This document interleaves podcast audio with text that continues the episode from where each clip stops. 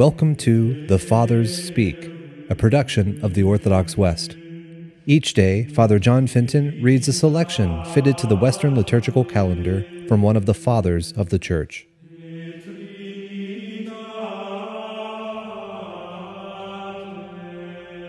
From a sermon by our Father among the Saints, Peter Chrysologus.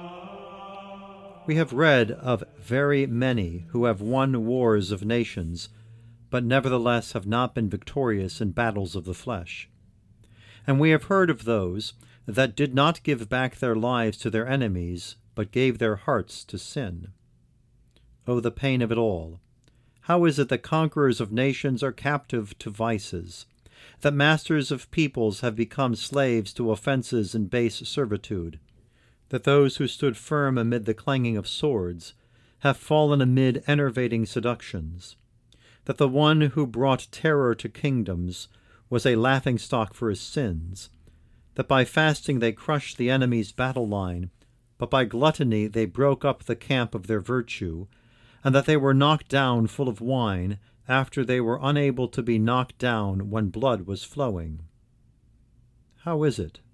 It is not from reason, but from infirmity, not from life, but from a fever, from madness, not from nature.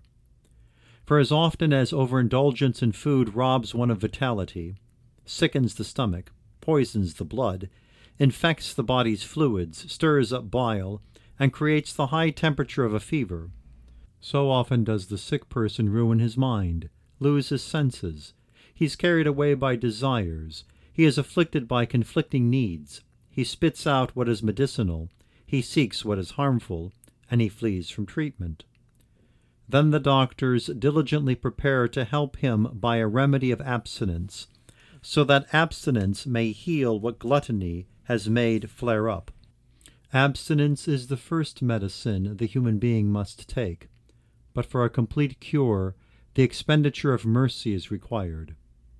Abstinence puts out the fever, but the bodily members dried up by their fire of a long lasting fever cannot return to full health unless they are bathed in a lavish amount of ointment, unless they are moistened with the most soothing of lotions, unless they are aided by taking other medicines.